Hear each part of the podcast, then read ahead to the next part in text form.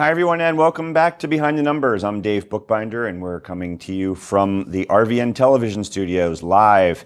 And today we're going to be talking about reaching your peak performance with uh, Bryan Gillette, who's the founder of Summiting Group and also the author of Epic Performance Lessons from 100 Executives and Endurance Athletes on Reaching Your Peak. Bryan, welcome to Behind the Numbers.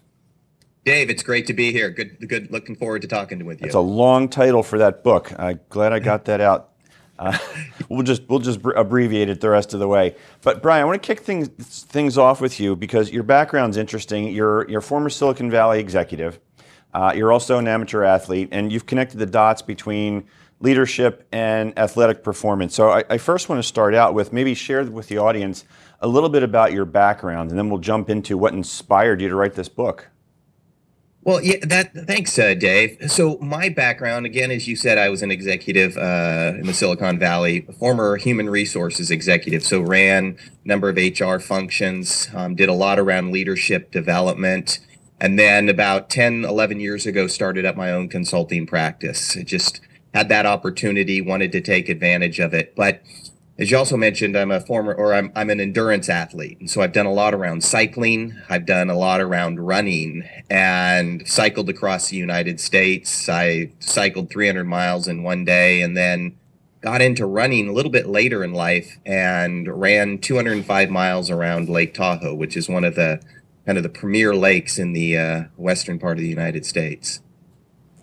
Yeah. So, what inspired you to write this book, and, and what will um, the readers learn from it, Bryan?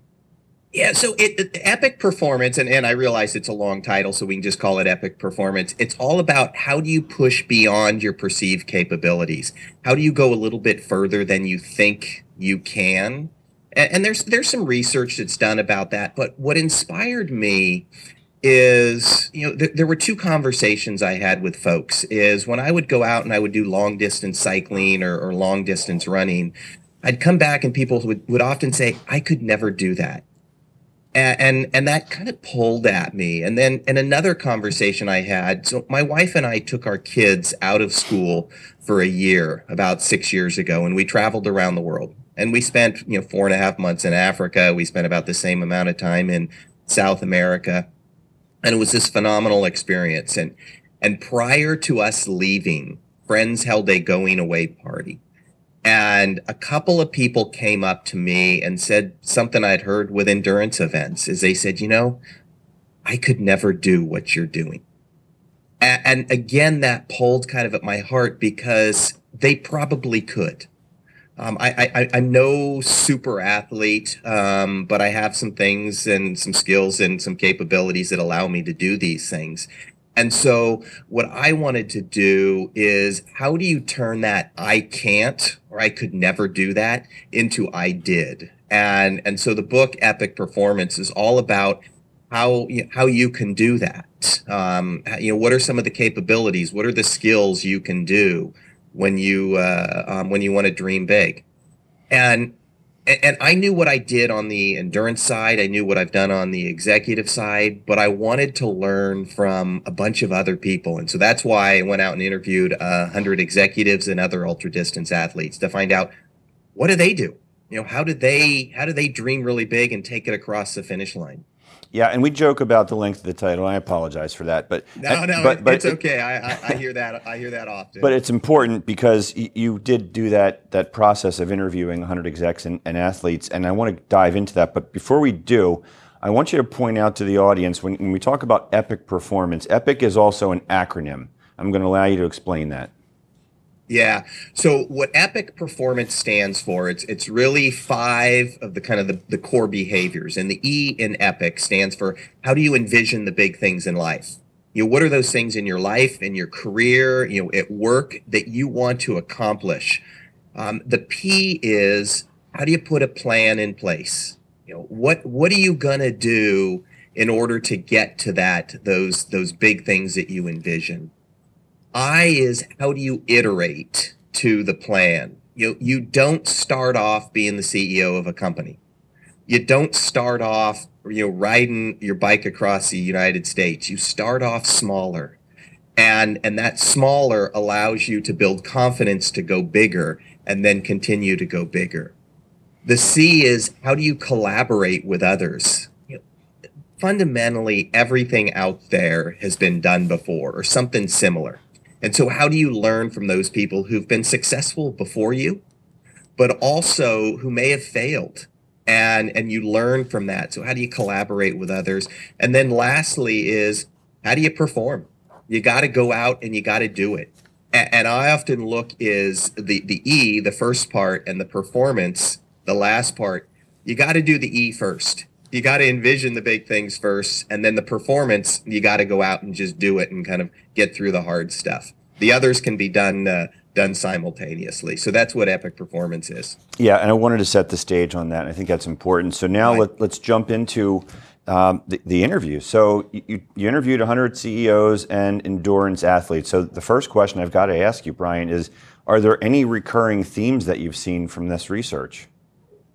There, there were a lot of things that were similar. Um, one of the things that I consistently found with these 100 people, and even people that I continue to talk to now, is very focused on where they wanted to go they they knew what the future looked like, kind of that envision part, and they were focused on getting there.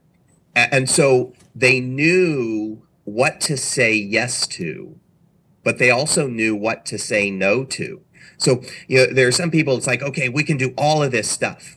And it's like instead of trying to do 20 things, they really got focused on what are the two, three, four things that we have to do really well. Uh, they were also very confident.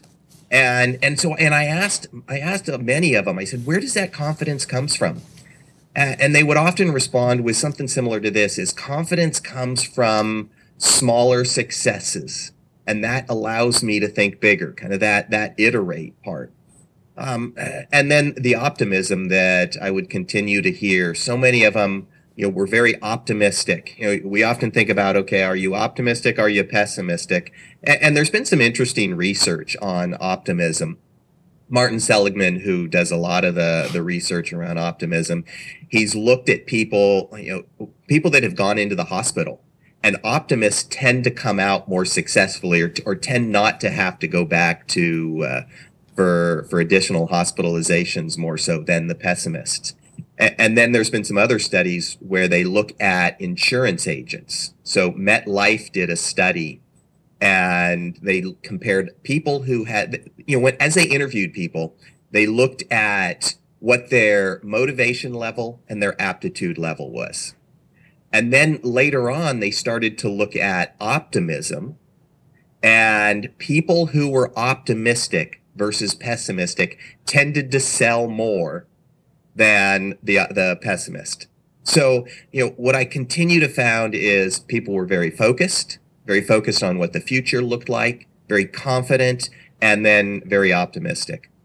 Yeah, it's interesting when you talk about optimism and how that leads to success. I mean, without getting into spiritual or metaphysical, uh, there's a lot of good research out there for folks who are curious to know about how mindset can influence performance, and you, you get what you think about. So, we all understand what misery loves company uh, looks like. The opposite is true as well with optimism. So thanks for pointing that out. Uh, I wanted to know if, if there was anything in particular that surprised you. Did anything jump off the page and like, wow, holy cow, didn't expect that from this this cohort? Well, the, the biggest thing that surprised me is I was I was wondering you know, when, when I started think, doing some of the research, I thought, how many people am I going to ha- have to ask in order to get to 100 interviews? And, I figured, all right, I may have to ask 200 people, I may have to ask 300 people in order for 100 people to say to say yes. Uh, and so this this was my, my biggest surprise is I only had to ask 102 people. Wow. Because so many people uh, were, were willing to say yes. And, and what that that just reinforced in my head and, and, i teach a graduate leadership course at, at, the, the university and i tell my students this all the time is at least go out and ask um, because often and i found this early on in my career often i would uh, i would be hesitant to ask somebody for help or hesitant for somebody to ask advice or something along those lines because I felt I was burdening them. And what I realized, you know, especially doing these interviews, is it is a big boost to ask somebody for guidance or help. And chances are they are going to say yes. I wasn't asking them to interview for a job you know, I wasn't asking them to sell something or, or trying to sell something to them, asking them to buy something. I was asking them for their advice, their guidance, their and their knowledge. And most people are willing to share that because it is a, a boost to the ego. So uh, that early on is what surprised me the most is is how willing people were to talk um, and and share their time. And I, you know, I initially asked for an hour, and, and many people I followed back up uh, later on. Yeah, that's good stuff. Most people, as you say, are, are absolutely willing to uh, to lend advice. And as I've always told my kids, if you don't ask the question, the answer is always no. So why not ask? Bryan, right. for folks who are and, watching, and, for folks who are watching and listening, Bryan, and they want to learn more about you or how they can connect with you, what's the best way to get in touch with you? So the best way to connect up with me is you can go to my website, which is epicperformances.com. So it's E P I C performances with an S.com you can connect up with me on LinkedIn, um, Bryan Gillette, and, and people often spell it with an I, but it's B R Y A N, and Gillette, just like the razor, razor blade. Good stuff. Bryan, this is a good spot for us to take a quick commercial break. So you sit tight, you watching and listening at home, don't go anywhere. We're going to pay a few bills, and we'll be right back on Behind the Numbers.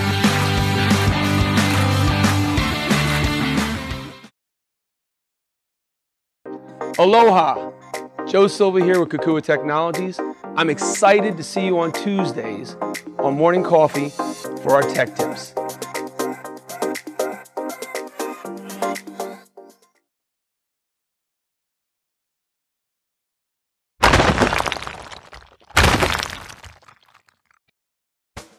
Let's face it, lawyers get a bad rap.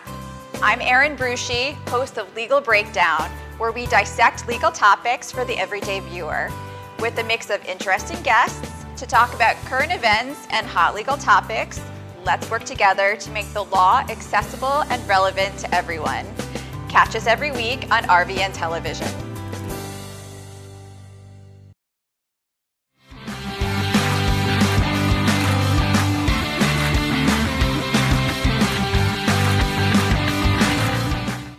And welcome back to Behind the Numbers. I'm Dave Bookbinder, and we are talking about epic performance with Bryan Gillette, who is the author of the book of the same name. Bryan, welcome back to round two here. Time goes very quickly, so I'm not going to waste any of it. I'm going to jump right in. Uh, one of the things that you talk about is that it's good to be nervous. Why is that? You know, why I think that's good is it shows that you're pushing yourself you know part of what we have to do in order to think big in order to kind of push ourselves is understand when are we pushing ourselves far enough? You know when might might we not be pushing ourselves far enough?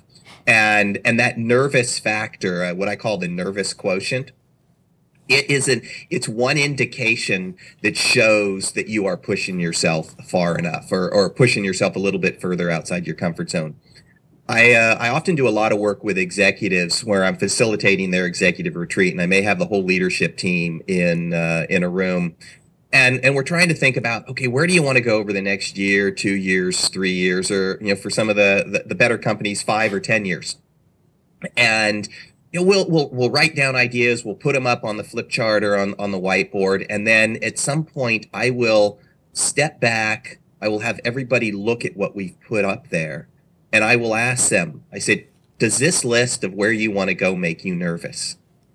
And if the answer is no, often what I'll do is I'll come back and I say, we're not thinking big enough then.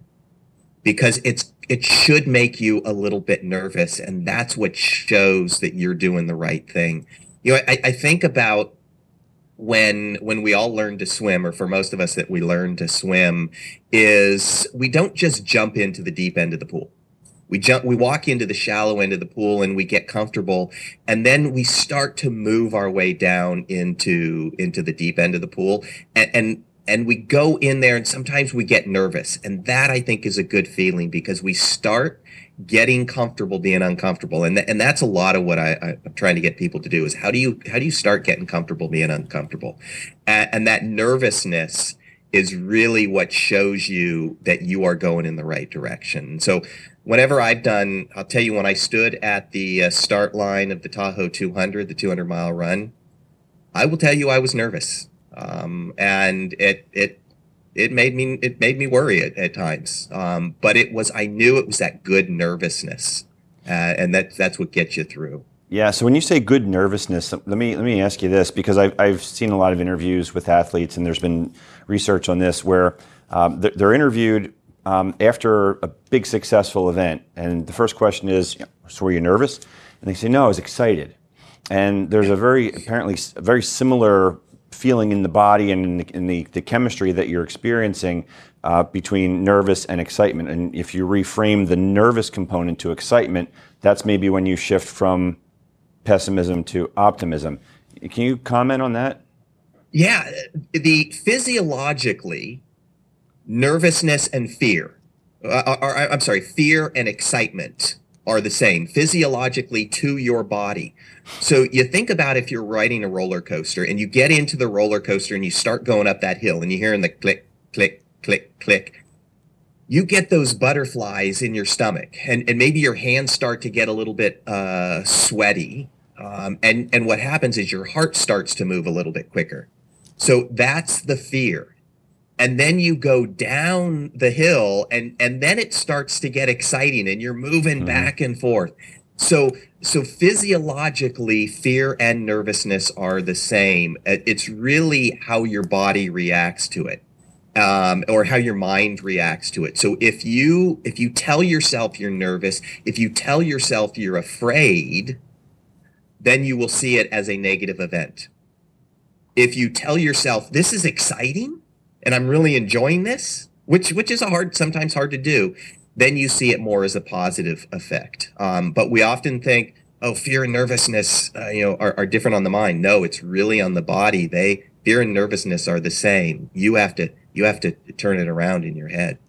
Yeah. So then, Bryan, besides fear or, or being nervous about things, what else did you learn that, that keeps people from taking that, as you call it, the big leap?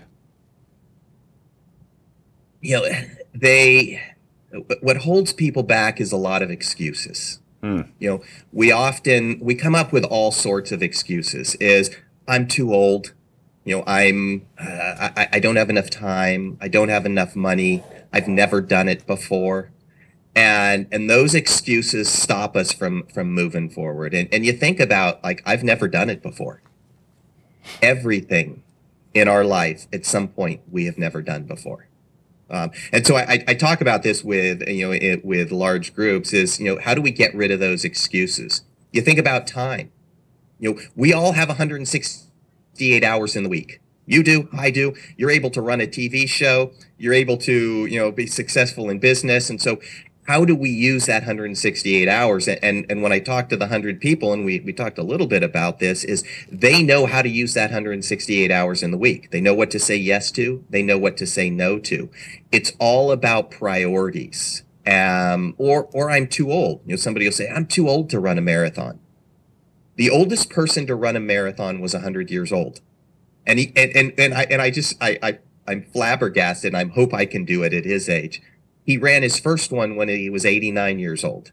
Hmm. So, how, how do we look at these excuses and how do we try to get around those excuses? Um, because somebody else has. And, and how do you do that? You know, the big one is I don't want to, and I find some legitimacy there is okay if you don't want to go off and look at something else that is more important to you so how do you get around those excuses um, how do you try to manage your fear and move around that fear as well. Um, you know, fear and doubt kill more dreams than failure ever has was uh, what a good friend of mine used to say. Yeah, well said. So I'm going to put you on the spot a little bit here and ask you to provide some tips and advice for the audience, if you don't mind. Specifically, how do you recommend that they push through those fears in that moment or even when they're lying awake at night thinking about something and ruminating on it? Yeah, one of the first things is, you know, start doing something smaller. You know, that's the iterate part. Hmm. And and so you don't go out and run a marathon for the first time. Go out and run three miles. and get comfortable there. And once you've got that under your belt, go out and run four miles.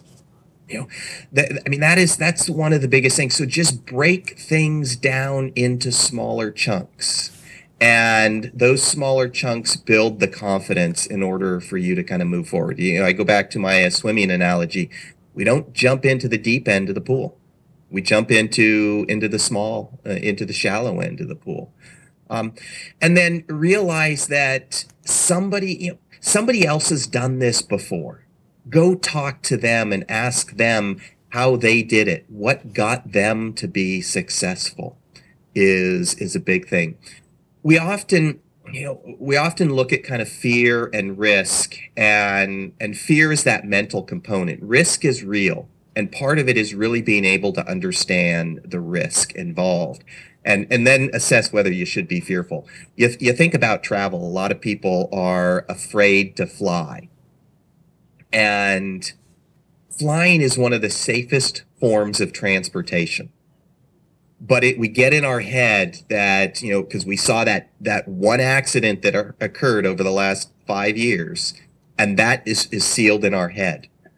But you know, when I when I talk to people, it's like really assess what the risk is there because air travel is far safer than car travel. So chances are you're at greater risk driving to the airport than you are flying to your destination. So really kind of look at what's the real risk and then how can I break down some of the fear in order to feel comfortable. Yeah, and some of those risks are unknown and that certainly contributes to the fear. Bryan, when uh, if, if, folks are interested in connecting with you, working with you, or grabbing the book, how can they connect with you, and where can they get the book? Yeah, so they can get the book on Amazon. Just go to Amazon, type in Epic Performance and my name, and it it'll pop up. Um, again, you can go to check me out on LinkedIn, connect up with me. I always love when people connect up and and share a one of their big dreams.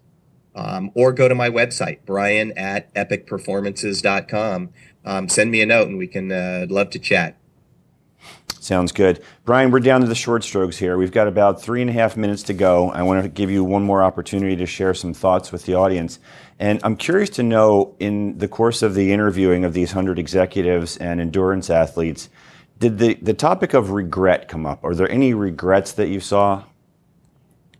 Yeah, that was one of the big drivers that allowed people to kind of push further beyond when, than where they thought they might. And and when people were trying to decide do they take on a big task? Do they start that business? Do they leave the comfort of their own job and start their own consulting practice? Do, do they write a book?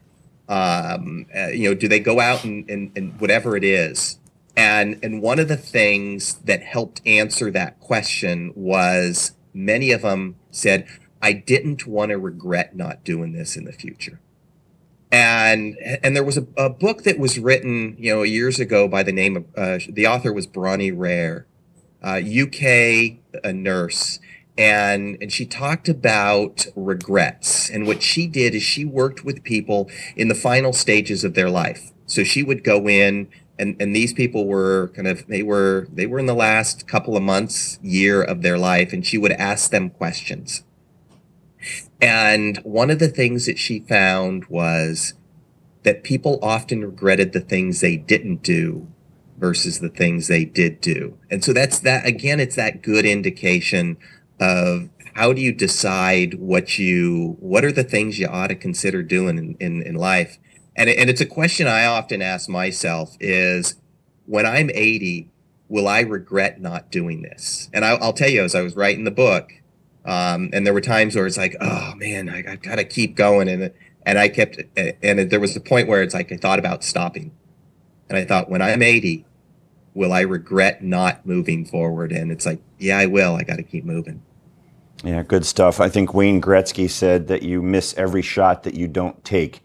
Um, right. Yeah. Bryan, unfortunately, we are out of time, but I want to thank you so much for joining us today here on Behind the Numbers. Thanks, Dave. Pleasure talking to you. I hope you had fun. And thank you at home for watching and listening. We can't do this show without you. Please hit the subscribe button so that you stay in touch with all that we're up to. We usually drop an episode here every week. And again, my name is Dave Bookbinder. I'm the author of the New ROI series, where ROI is return on individuals. You can find me at newroi.com. I'd love to hear from you. And thanks to my production crew for uh, all their good work in making this show happen, too. Uh, shout out to all you guys in the back. Anyway, that's all we have for you today, folks. Thanks for tuning in. We'll see you next time on Behind the Numbers. Take care.